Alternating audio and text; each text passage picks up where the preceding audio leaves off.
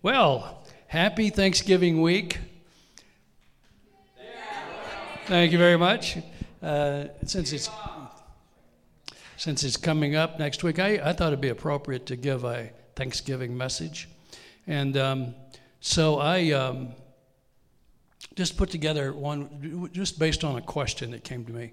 So, what's so special about Thanksgiving? Well, that's going to be a different answer for a lot of people, but Thanksgiving means basically a couple of different things. Number one, it's an event on our calendar in November. You remember. We get together and we celebrate, and uh, mostly by overeating and meeting with our dysfunctional family members and all that kind of. But it's it's really a good time of gathering. It's a good time of year. It begins for me. It begins the holidays, and it's just a wonderful season. I love what happens in that time of gathering. So that's kind of one definition of what is Thanksgiving. It's an event. It's a time we come together once a year and we celebrate uh, God, God's goodness, don't we? Keep there you go. But there's another part of that definition of what Thanksgiving is that I want to develop with you tonight. Got some scripture we'll be going through, and some of these are really, really good. And uh, I'm excited to share with you the message here. But there's a, a part of the definition of Thanksgiving that reads like this it's not just an event, it's not just a harvest festival developed from 1621 that was adopted as a holiday. There's something else that's deeper here.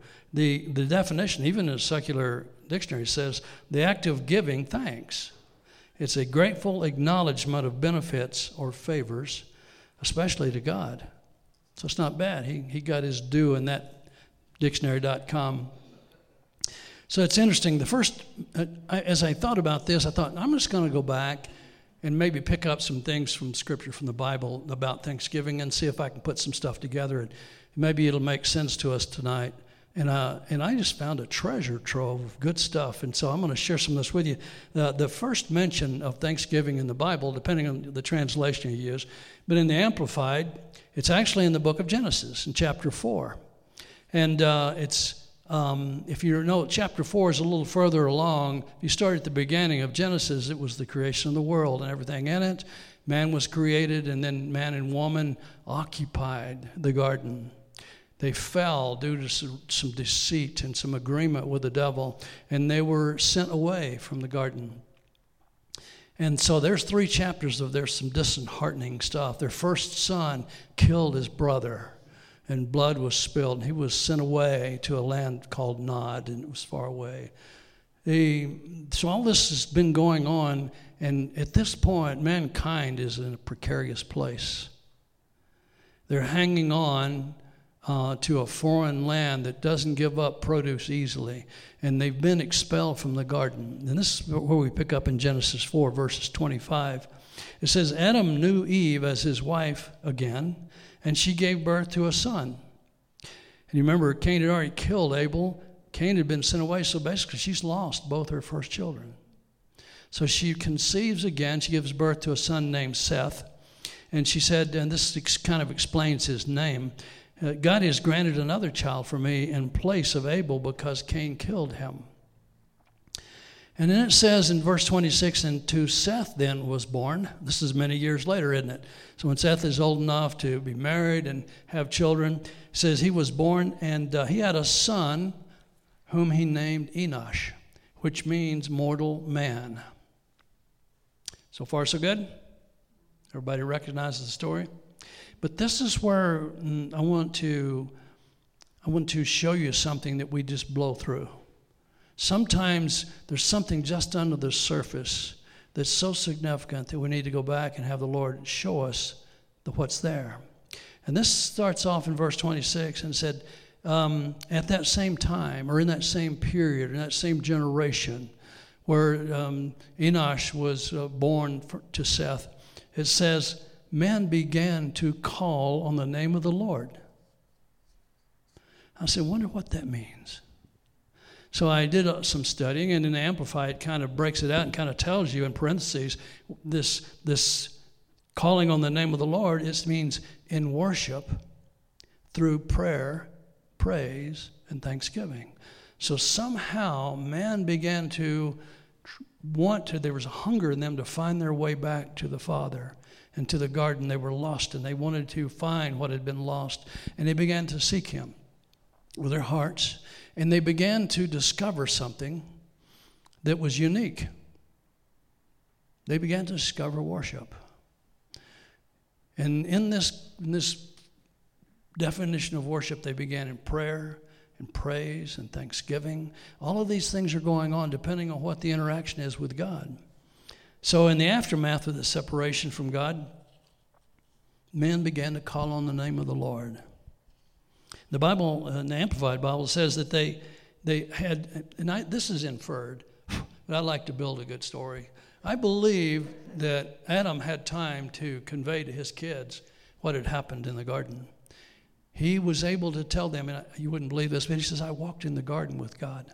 We, we had a sweet communion together. And I remember those evenings in the cool of the evening when we would walk together, and he was right there. And all his children were sitting there and paying attention closely, and they were going, Ooh, wish we could be there. Oh, that we could have God's presence again. And so, in remembering this, this story and remembering God, Remember that word, remember. Something began that can only be described, in my opinion, as the first revival in mankind's history. Something began to happen when men turned in desperation to try to find God. This is an honest to goodness re- description of a revival. I've been in a revival and I know what it looks like when God shows up in power. And this is, this is a description of kind of what happened there. So, it, this revival was born in a generation, and it's here we see the first worshipers of God began to distinguish themselves from all the other people on the planet. And we know this because they began to call out to Him in prayer and praise and thanksgiving. So, how did that happen? How did revival come from just remembering the stories about God? retelling them and talking about his goodness. How did revival get born out of a place of giving thanks? That's kind of where I want to take you tonight. And I have some other uh, evidence here. But I think the answer is as clear as this. This first revival was born out of a hunger for God, and it came as a result of the witness of Adam to his children as he told about the goodness of the Father. They became hungry. That thing in man that longs for God was, was warmed, it was birthed, it was illuminated. And something, and they began to do this, and something called, I, I just call this the passion of worship. They came upon something that was so incredible in this passion of worship that it actually took them into the presence of God. And so there's more verses in the Bible. There's tons of verses about Thanksgiving, but I'm going to pull out two Psalms that I want to read to you for the sake of time and hunger. I, I, want to talk to you, first of all, the one you recognize most readily, is most familiar, probably Psalm 100. And I'm going to read through that in a different translation because it sounds a little different in the Passion and in the message. So Psalm 100, um, it opens with this descriptive title. You know, it always says Psalm 100. And then in italics, it'll say this is what the psalm is about. Well, this one says that this is Psalm 100. This is awkward with one hand. It's a poetic song for Thanksgiving. Well, I think that's appropriate. And so I just read through this. I'm going to read through the words and kind of just do a commentary as I go. Is that okay? So it reads like this Lift up a great shout to the Lord. Go ahead, do it. That's what it says. That's what it says. Lift up a great shout to the Lord. Go ahead and do it. Everyone, everywhere. This is a worship leader calling the people, let's get with the program here. This is, this is a good thing. And he says, as you serve him, be glad and worship him. And then it says this, and I was reminded of this just a few moments ago Sing your way into his presence with joy. There's something about coming before the Lord in this rowdy worship that's so sincere and expressive that just opens up heaven. And he says, You can pass through his open gates. Oops, skip, I missed one. Realize what this means. Verse 3 says this Go ahead and do this. Sing your way into his presence with joy and realize what this means. There's something here that you need to get a hold of that's important for you to recognize. So I'm going to point this out to you so you don't miss this. We have the privilege of worshiping the Lord our God. For he is our creator and we belong to him and we're the people of his in one translation says pasture, in this translation it says pleasure. You can pass through his open gates. Now listen to this language with the password of praise. Hmm, that's interesting. It says, Come right into his presence with thanksgiving. Just come on in. Here's the password. It's all about praising God, and you're welcome here. You walk right in the door. And affectionately now, affectionately, bless his beautiful name. So there's something really tender here. This is an intimate moment. And this psalmist is saying, This is the way this works. This is the way it worked in Genesis when the people brought revival to the land. And this is the way it works in Israel today. And so he says, and affectionately bless his name. Do this. And why would we do this? Verse 5 tells us this is why. For the Lord is always good and ready to receive you. That's good news.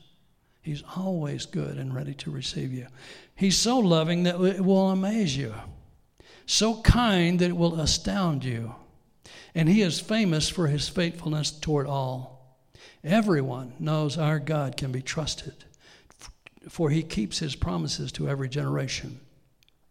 So there's something that's introduced there that's an element of what worship looks like, some, some elements that we want to look at. One of these is there's access to God, and it happens as we rise up and begin to engage the process by thanking Him. This is not a formula, it's not a template. And I'll show you in a moment because Psalm uh, 89 is even better than this. This goes on to say, so I'm going to back up a few verses. I want you to remember this phrase passwords of praise. Remember this, okay? It's an unusual phrase. In fact, for some reason, though, it, when I read it, it bothered me. A password. That sounds formulaic and religious to me, and it just put me off. I thought, I don't like this translation, so I'll just keep reading and see if there's anything to it. And the very next sentence just grabbed me. And, and by the way, both the translators end up in the same place with the same meaning. Both Brian Simmons in the, in the uh, Passion and Eugene Peterson in the Message come to the same conclusion and use the exact same words. That's really unusual for two translators to pull something out like that. There must have been something of substance that described this, that they could only use these words for meaning.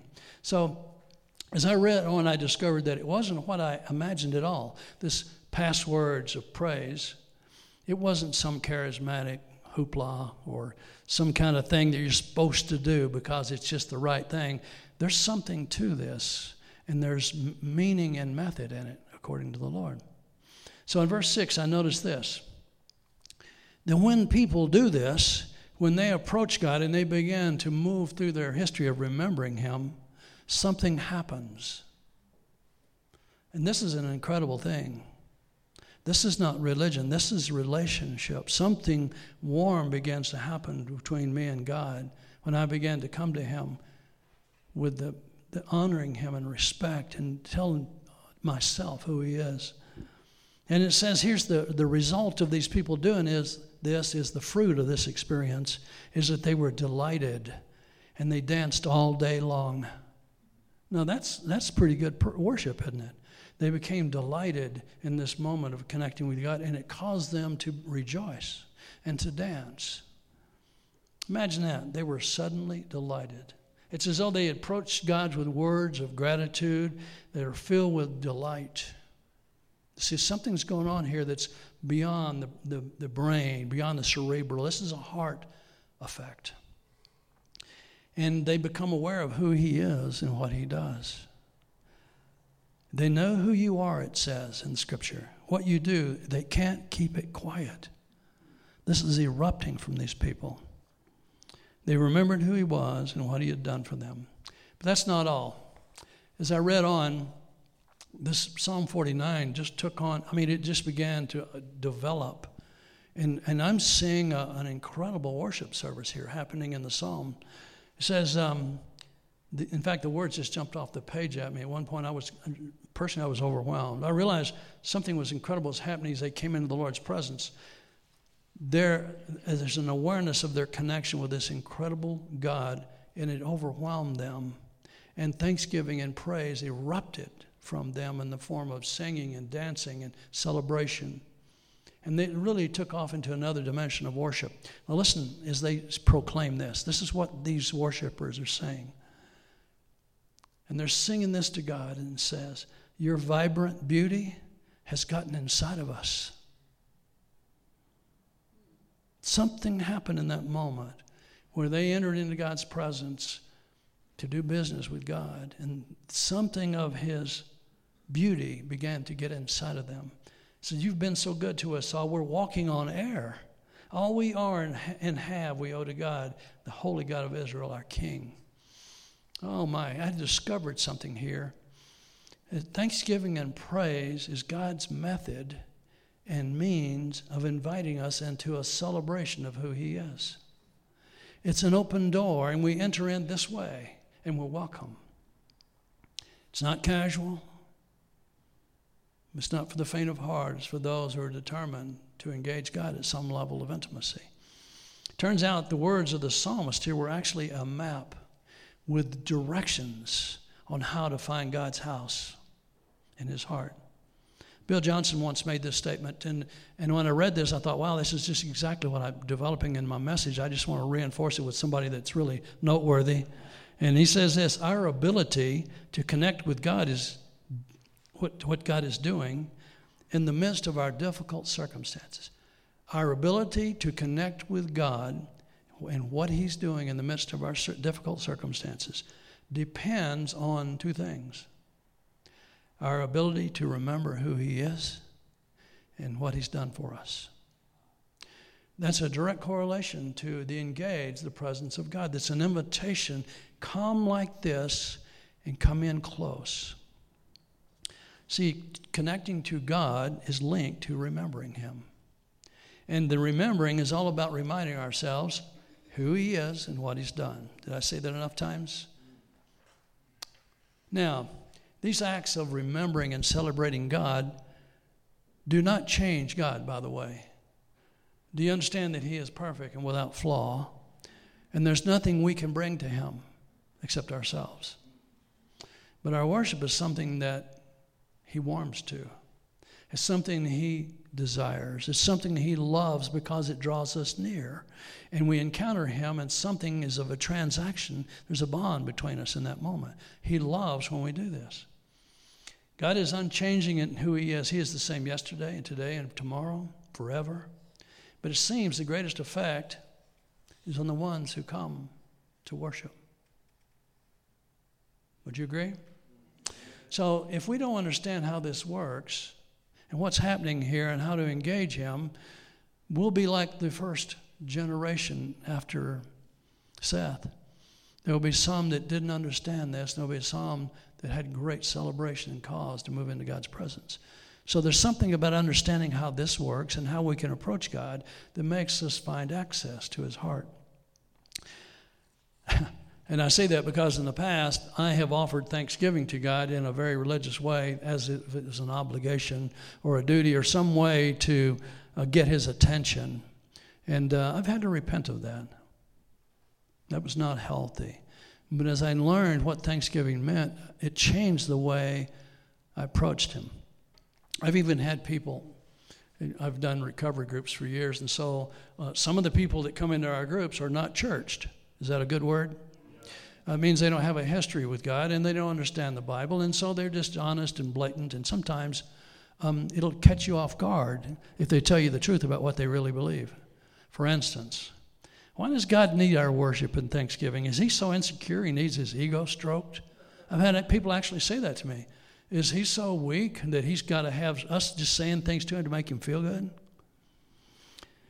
I think I'm safe in saying that God doesn't need our acknowledgement and our thanksgiving to make him feel secure or to stroke his ego because he doesn't have one. He's perfect. There's no flaw in him, and he doesn't have any, any baggage. So the issue here is not with God, it's in us seeing him correctly. I think it's true that God is, like I said, is moved by genuine thanksgiving and praise, but I think the greatest effect is on us. And so, as we're talking about Thanksgiving, I think it's appropriate that if we're going to give thanksgiving to God, which is an offering of giving thanks, it would be it would be really good if we knew what we were doing and how important it is, because this is a big deal. It works this way. Turning our attention towards God can often lead to turning our affection toward God. It follows that as we turn our head toward Him and we our words come to express what we see in Him, that our hearts are warmed in that moment. We are drawn to Him, this love relationship. And a heart that's attentive and affectionate toward God will often emerge into another realm called the Spirit. It's, it's, it's difficult to leave circumstances behind and approach God and pretend that everything's okay and everything's hunky dory. Sometimes we bring our list with us, don't we? These are the things that are wrong, and I really need your help. And this is where we tend to go is our, our dissertation or our list of things we need God to do. But when we step over the threshold of the flesh or the natural into the realm of the spirit, something begins to change in our understanding and our perspectives. And this is some, I just wrote down some things that I've experienced as I've stepped over that threshold and entered in through that gate. And, and these are things that occurred to me. See if it rings or resonates with you. My view of the world and its problems become blurred as I focus on His presence. My worries and concerns and fears begin to go out of focus. And I start to get tunnel vision on one thing, and that's the invitation to join Him in this moment. I also experience an elevated um, sense of spiritual life, and, and, my emotions seem to come into a healthier place. And I find myself letting go of lesser things. The list I had, I have to put down so that I can ex- do an exchange in this relationship. In the moment, there is only room for an expression of my gratitude and love to Him as I see Him the way He's been to me. So, how do we learn to thank God and worship Him? In this way. How do we learn from these scripture passages how to do what they did and arrive at the same place? How many of you would like to have that kind of relationship with God? It's absolutely right here. Here's directions on how to approach Him. I, I think it's okay. It's written in the book for our purpose to instruct us, is it not? So, how do we do that? Well, one way is to begin to remember Him. So if we're going to approach God, instead of me dragging out my list of, of things that I need Him to answer, I leave that for another time and see if we even come back to it. Because there's something else more important here. The first thing is I need to remember, I need to look at who He is, and I need to remember the things He's done for me. When I do that, I begin to move into another place that I didn't anticipate. When I come near to God, suddenly everything is more brilliant, it's more understandable, it's warmer, it's more compassionate. There's, it's, there's purity and righteousness and holiness. And I move into a different place in my heart. Begin to remember Him, and then begin to just recount what comes to your mind. I wrote out some questions. Do we have an overhead that we can show? Uh, we don't. So I'm going to read these words to you, and I'll give you the questions. And then I want you to think about them for a moment. And then we're going to break into groups of three or four, and we're going to answer these questions with each other. Is that all right? And um, I don't have a whiteboard or anything. I'd write them up. Okay. Well, it may be. Yeah, that's okay. Let me just read it. What's that? All right. All right. Number one. One question. Can you remember where you were when God found you? Can you remember where you were when God found you? Remember that, okay? Share that with someone. This is where I was, and this was my condition. This is the state of my life when I found Him. The other, another question is can you remember and can you describe where you are now? What have you come to, and where are you today? Throwing out all my CR books. I'm a different person today. Amen? And then we answer the question in, in light of that, where I was and where I am today, what can I conclude that He's done for me? How did He get me from there to here? And what happened along the way? Just think of some things that Holy Spirit will help you. Just ask Him. Then I want you to remember when I think of those things, how do I feel? What does that bring up in me, in my heart, when I think about what God's done in my life and how He's brought me to this place? How do I feel? What are my emotions? And then my last question is what are you going to do with those thoughts and emotions? How are you going to express them? What will you do with those feelings and that memory of God? Okay? This is just a, a way to prime the pump and come into a place of thanksgiving, and I think it'll be helpful. So we're going to break into our groups. losing my voice. We're going to break in groups, three or four people. We're going to share these questions. Remember where you were and God found you? Where are you now? What happened along the way? How do you feel about that? And what will you do with those feelings and thoughts? Is that fair? You got some of that, Paula? Okay, so uh, I've got the list right here. Somebody needs to refer to it. We can pass it around.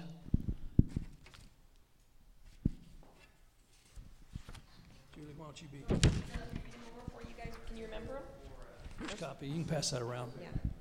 All right, let me do this. I'm going to pray for you, and then we'll we'll start. Okay? Because this is important. I want you to practice this. It doesn't practicing something that's new doesn't mean you're going to be good at it, but it means that what we're doing is turning our focus and attention to God. All right? Father, thank you for this time. Thank you for this message. By your Spirit, Lord, draw us into this place of worship so that we can go with you where you are. Let us experience your presence as these people did in Scripture. And this book is open to anyone who believes. And so we give ourselves to you in this pursuit in Jesus' name. Amen.